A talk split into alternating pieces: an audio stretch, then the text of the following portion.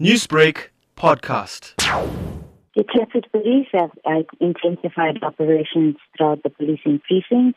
From last week, we had operations throughout the precinct, which was executed, resulting in the arrest of 150 uh, suspects for failing to conform to the regulations of lockdown level 3 under the Disaster Management Act. Uh, some of the offences that the suspects were charged for was failing to wear a mask, uh, failing to confine oneself to one's residence, and drinking in public. Captain, what is SAPS advice to those who find themselves not in compliance with the lockdown regulations and the Disaster Management Act? I think it's the responsibility of every citizen to curb the spread of COVID 19. They should adhere and conform to what the Disaster Management Act is actually stipulating for their own well being to be safe. Um, in terms of the compliance of lockdown level 3, um, they are aware, citizens are aware that they should not be out from a certain time,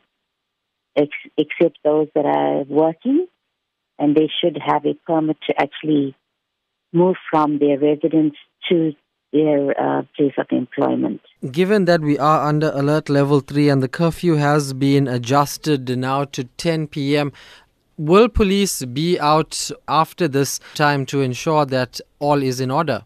Yes, we will be intensifying our operations uh, overnight.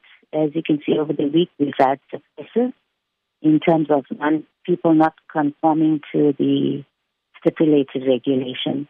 Newsbreak, Lotus FM, powered by SABC News.